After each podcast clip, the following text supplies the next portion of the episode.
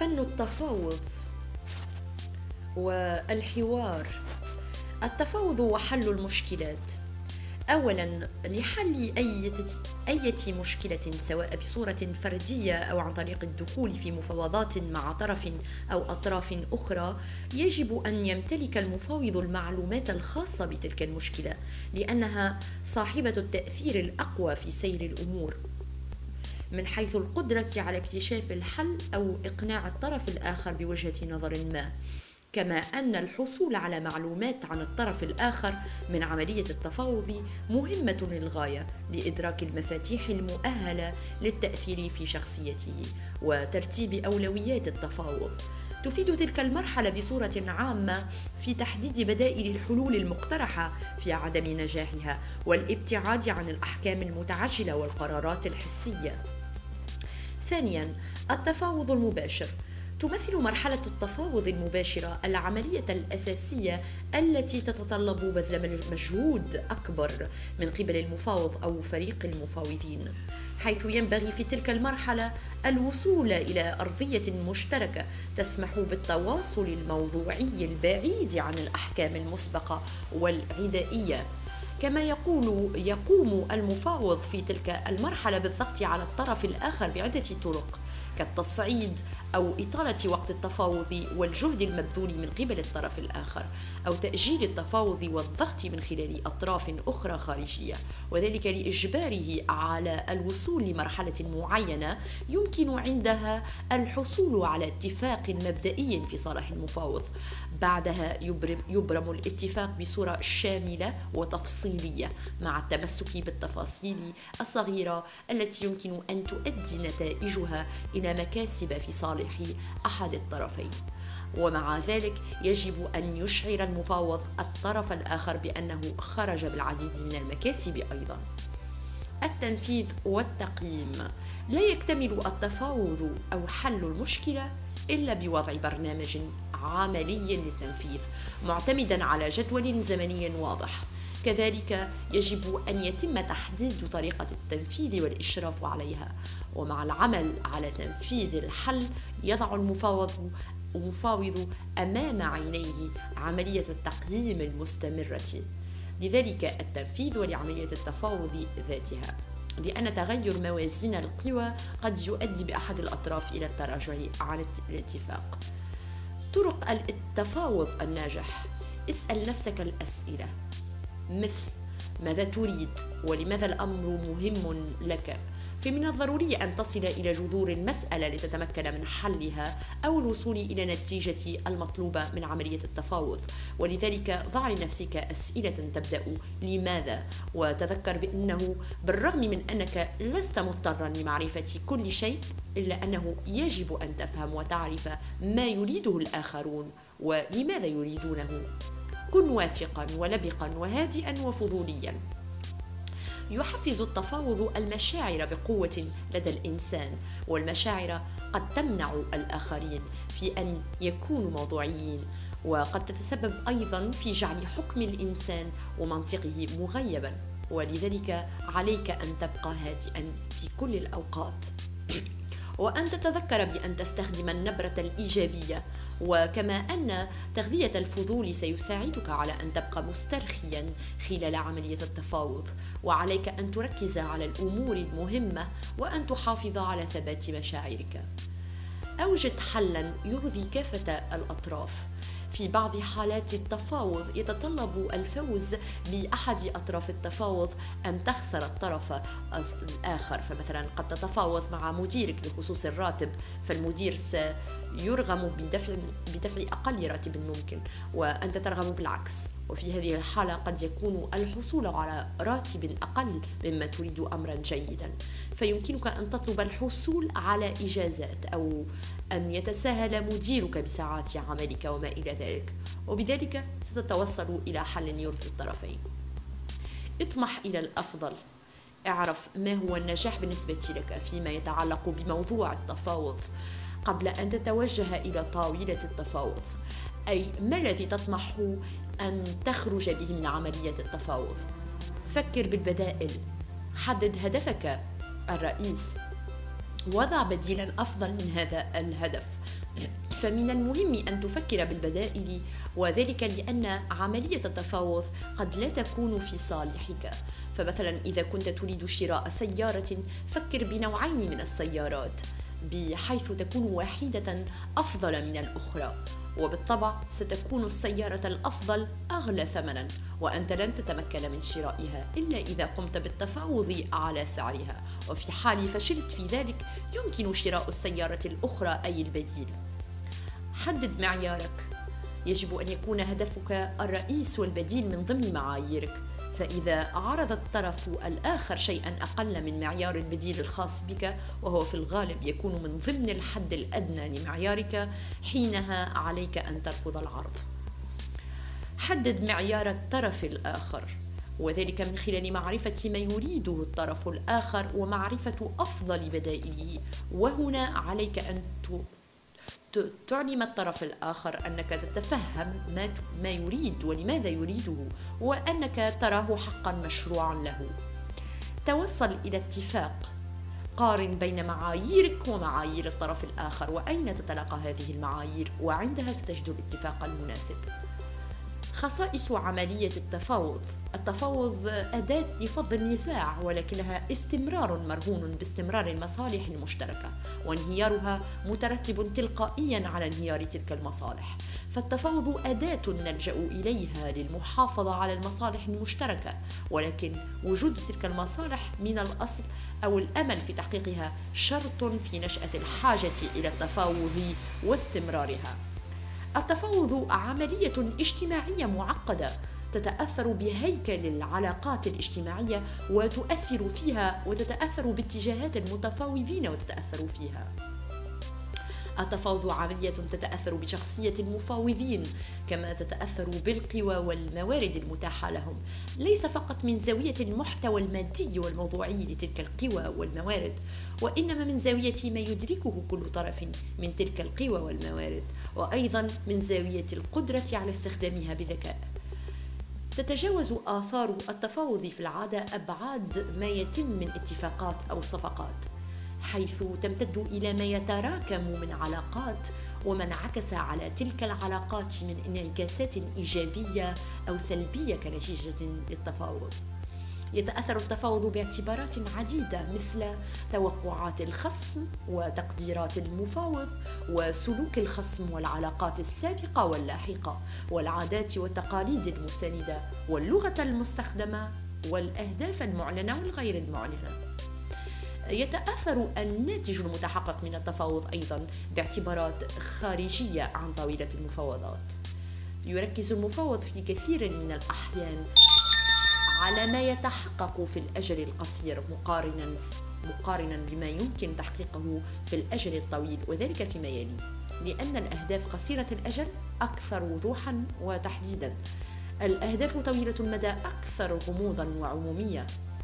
كفاءة الشخص غالبا ما تقاس بما أنجزه بالفعل وليس بما يحتمل أن ينجزه في المستقبل وهو ما يدفعه للتركيز على الإنجاز قصير الأجل.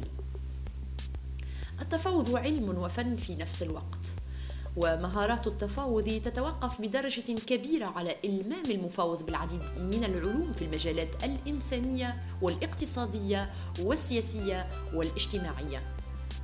مواصفات المفاوض الناجح. الصفة الأولى هي قوة الشخصية وهي نقطة الأساس في التفاوض وهي تكتسب بال... تكتسب بالميراث والخبرة وجزء منها يكون صفة ملازمة فهي نسبية الوجود عند الأشخاص. بمعنى أنها يمكن أن تكون متوفرة عند شخص ومنعدمة عند آخر. قوة الشخصية أساسها العقل وطريقة التفكير كحدة الذكاء وسرعة البديهة وقوة الحجة والإقناع والطرح وتكمن القوة في الاستنتاجات الصحيحة وقوة الذاكرة والأسلوب العميق. إن جلس في مجلس كان له حضوره وأسلوبه في طرح أو حل أي موضوع أو مشكلة وتكون له القدرة على إخضاع الآخرين لمنطقة و لمنطقه عفوا وجذبهم لأسلوبه وشخصيته وحضوره. قوة الشخصية لا تجرف صاحبها وراء الأقاويل السطحية والشائعات ولا يتقيد بمذهب بل يقوم بدراسة وفحص الأمور جيدا وبروية ويقيم الصواب من الخطأ. ويتحدى أي أمر أو مشكلة مهما كانت درجة صعوبتها وتعقيدها. ولا يتهرب منها بأي شكل كان ويحاول قدر الإمكان عدم الانهزام أمامها بل يعمل على حلها أو آه، تحمل عواقبها حتى تحل. أما المتهرب من الوقوف أمام أي معضلة تواجهه مهما قل شأنها فهو بكل تأكيد لا يمتلك قوة قوة شخصية أو حضور. قوة الشخصية تجعل من صاحبها حرا لا ينقاد لأي مشورة خاطئة تؤثر على غيره. ولا يعنى يعني هنا صلابة الرأي بل القوة تكمن في الخير والعطاء. سهل النقاش والأخذ والرد والحوار. ولكن أن لا يكون ضعيفا أمام أي قرار يصدر بحقه يقوم بتنفيذه دون نقاش أو اقتناع. فإن شعر بأن القرار المعروض عليه خير يسلكه ويعمل به وإن كان خاطئا تكون لديه القدرة على إقناع الآخرين بالصواب. الشخصية القوية دوما ما تكون قيادية مؤثرة في الغير متحملة للمسؤولية مهما كانت شائكة ومعقدة. ولا تعني قوة الشخصية قوة البدن والعضلات بل هي قوة التفكير والعقل. كلماته وأفكاره قوية ومقنعة وفعالة تترك أثرها البليغ في الغير على اختلافهم. قوة الشخصية لها أهمية في محيط الصداقة والإدارة كإدارة المصانع والشركات. والعمل الجماعي بشكل عام وقوة الشخصية بالغة الأهمية في مهنة الكتاب والعمل الصحفي. إلى جانبها يجب أن يتحلى الشخص بالجاذبية التي تنعكس من قوة شخصيته. للشخصية القوية وجودها في المجتمع. فقوي الشخصية تجده غالبا منتجا مبدعا ومحبوبا عند الناس وأقصد هنا المعنى الصحيح لقوة الشخصية وليس المعنى السائد عند بعض الناس حيث يفسرون قوة الشخصية بالتسلط والتكبر. كان يستخدم مصطلح الشخصية كاركتر في اليونان قديما لوصف علامة معينة توضع على العملات معدنية. وفي الوقت الحاضر يستخدم هذا المصطلح لوصف مجموعة من الخصال في الإنسان كالشجاعة والإقدام والكرامة والصدق والإخلاص. وشخصية الإنسان هي أهم جوهر فيه فهي تحدد ماهيته ووجوده. وأن يقوي الإنسان شخصيته يعني أن يصبح شخصا منتجا ومؤثرا في محيطه. ولفعل ذلك هناك عدة خطوات تطور تطور الشخصية وتزيد قوتها. أما عن خطوات تقوية الشخصية الوعي بصفات الشخصية القوية. فقوة الشخصية تعني وجود صفات معينة في الإنسان تجعل منه قادرا على التحكم في نفسه وغرائزه وعواطفه ومقاومة أي إغراءات يمكن أن تواجهه.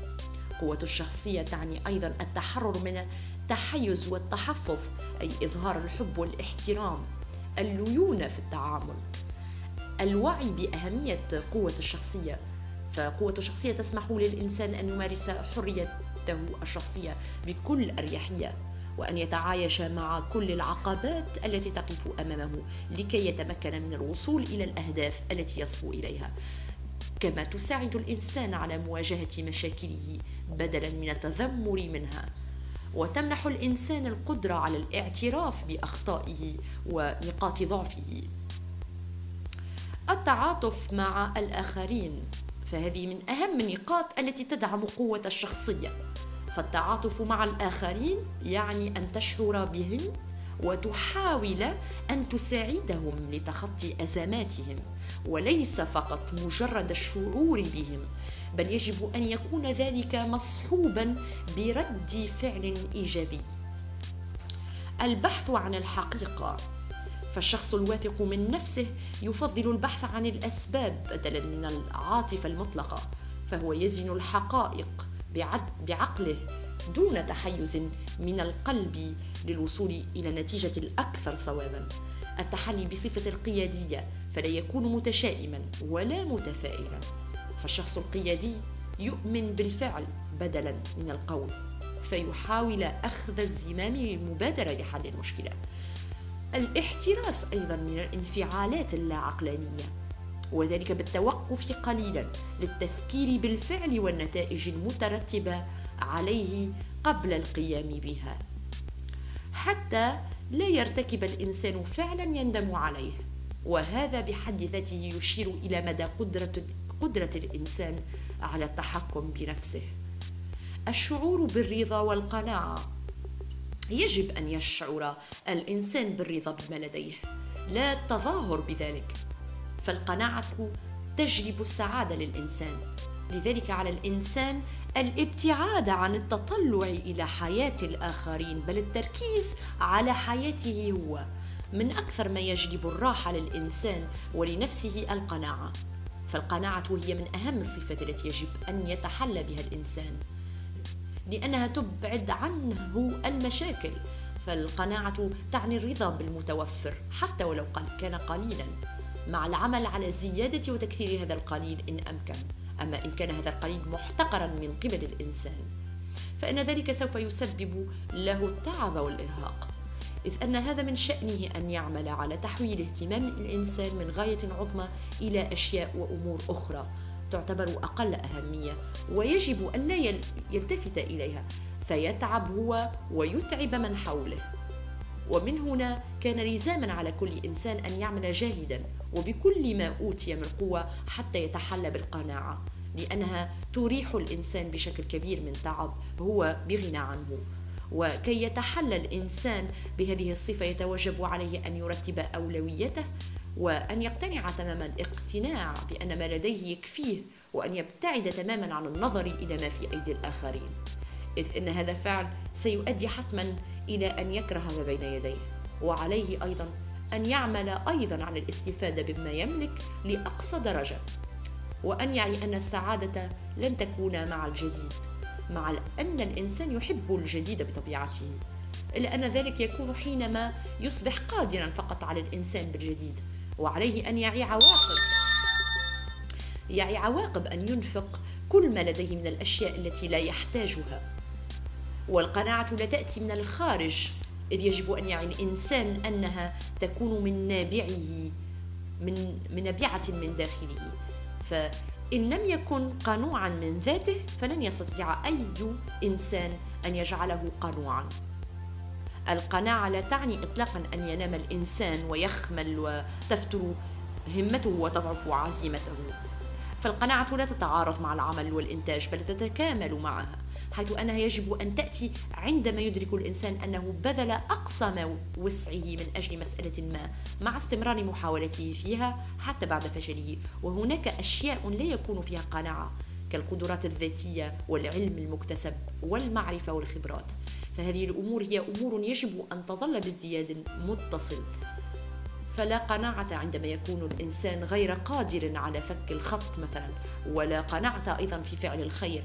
كل هذه الأمور لا يجب أن يتوقف الإنسان عن أدائها ولا يجب أيضا أن يرضى بالقليل فيها بل يجب أن يستثمر وقته كله حتى يستطيع إنجاز أكبر قدر منها. التحلي أيضا بالشجاعة لخوض المخاطر. فيجب على الإنسان المخاطرة أحيانا ولكن بخطوات مدروسة ومحسوبة حتى يتمكن من إحداث التقدم في حياته ومجتمعه. يتحكم بمشاعره. لا يجب على الإنسان أن يدع مشاعره تقوده. فعلى المنطق وحده أن يتحكم بقراراته اليومية المصيرية. وقد يكون هذا الأمر صعبا لكن يجب أن يحاول الإنسان أن يتخطى مشاعره وتأثيرها عليه. كثير من الأشخاص الذين تتحكم بهم أحاسيسهم فتقودهم وتهيمن على حركاتهم وأفعالهم. بدلا من أن يتحكموا هم بها ويؤدي زخم المشاعر والأحاسيس المتحفزة والمتنوعة إلى ضياع صوت العقل فتسبب لصاحبها آلاما نفسية وغضب غير مبرر أحيانا. ويؤدي إلى تشكل الخوف من القيام بأي رد فعل قد يندم الشخص عليه.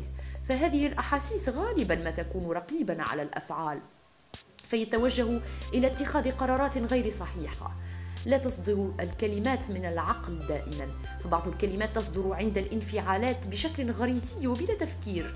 لكن هذه الحالة ليست دائمة.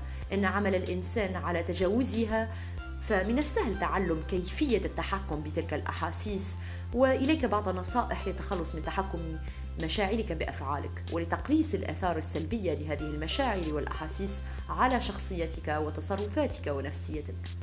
للتحكم في المشاعر والأحاسيس التي تزعجك وتبدو لك سلبية وهدامة يلزمك في البداية أن تقبلها وتتركها لتعبر عن نفسها. فهي وسيلة تواصل مباشرة مباشرة. يستخدمها جسدك لنقل رسالة هامة عن نفسيتك الداخلية فتفهم منها أن التغيير ضروري للارتقاء بنفسك. التحكم بالمشاريع بالمشاعر القوية يكون عن طريق إدراك مدى حدود قدرتها. فالمشاعر القوية التي تتحكم بتصرفاتك تقوم بتعتيم أفكارك. حتى تصبح حاجزا بينك وبين التفكير المنطقي. لكن تدبر هذه تدبر هذه المشاعر لا يعني دفنها وتجاهلها. فوفاة شخص عزيز أو شجار عنيف مثلا سيتسبب لك بلا شك بردة فعل طبيعية وسيتسبب لك أيضا بالقلق وعدم الارتياح وبالصدمة أيضا. فيظل خيار إخفائها عائقا. فتظل تثقل على عقلك الباطن ووعيك فلا تستطيع إخفاءها إلا بجهد. ولحل هذا الأمر عليك أن تكون موضوعيا وتقبل وجود هذه المشاعر مهما كانت. هكذا ستح ستحجم المشكلة بحجمها الطبيعي. فدع هدفك في هذه المرحلة الأولية التحليل وبدقة لآثار هذه المشاعر والتي خلفتها على سلوكك وتصرفاتك. اسأل نفسك عدة أسئلة مثل هل يختلف تصرفي بعد أن أشعر بهذه المشاعر؟ هل تؤثر هذه المشاعر على ردود الأفعال وعلاقاتي الاجتماعية؟ هل تغير مشاعري من أولويات حياتي اليومية؟ طرح هذه الأسئلة على نفسك. هي الخطوة الأولى للتخلص من هذه المشاعر وتحكمها بك. فهي ستجعلك شكاكا وستتحرر تدريجيا من سطوة هذه المشاعر. هذه المشاعر ستعرقل أعمال العقل لو تجاهلتها. إن التحكم في مشاعرك القوية يكون بالاستبطان العميق. فبعض الأحاسيس مطمورة ومخفية. تنتظر عنصرا يثيرها لتطفو على السطح لتجتاحك من جديد. ولتدبر هذه المشاعر ما عليك إلا الغوص في غمار ذاتك ودراسة نفسيتك وماضيك. وهنا ستعرف النبع الذي يغذي مشاعرك الجياشة. وهدفك الآن ليس محاربة هذه الأحاسيس لا بل تقبلها لتفسح مجال لشق الطريق لتبديد الضغط الناشئ من هذه الأحاسيس. فمهما كانت هذه المشاعر قوية تذكر أنها ليست من صفاتك الشخصية الراسخة هي فقط مشاعر عابرة كالسحاب تحكم في أحاسيسك القوية التحكم يكون عن طريق تحديد غايتها. حدد غاياتك واجعلها نصب عينيك فلا تنحصر داخل ذاتك. فهذه المشاعر ستمنعك من استعادة السيطرة على تفاصيل حياتك وستكبح مقومات النجاح لديك. تحكم بمشاعرك السلبية لتحصل على السعادة وابقي عقلك حاضرا للتحكم بهذه المشاعر. وكن فضوليا. كن فضوليا في مراقبة انفعالاتك. ستفهم مع الوقت مشاعرك أكثر. وبالأخص تلك الأكثر حميمية إن التحكم في أحاسيسك القوية يكون بأن تفسح لها المجال بوعي لتملي عليك بعض اختياراتك. فأحيانا أحيانا ما تكون هذه المشاعر قوية فلا تستطيع كبحها أو التغلب عليها بكل الطرق. فلا تستطيع الحصول على إرادة حرة. فلا تترك هذه الأحاسيس. تتحكم بك وتؤثر على قراراتك وتصرفاتك. يمكنك يمكنك أن تبكي إن كانت لك رغبة قوية لذلك. وبح بحزنك أو غضبك عن طريق الكتابة مثلا. أو اكتب رسالة مليئة بالاستياء. لكن تأكد أن تحرقها في النهاية. ودع مشاعرك تعبر عن نفسها. فهذا يمكن أن يكون الحل الجذري لتلك المشاعر. التغلب على المخاوف. يوخر الخوف عملية التقدم والنجاح. لذلك يجب على الإنسان تجاهل هذه المخاوف. التي تكون غالبا وهمية. وعليك الاستماع إلى صوت المنطق ليتمكن من إحداث التقدم والنجاح.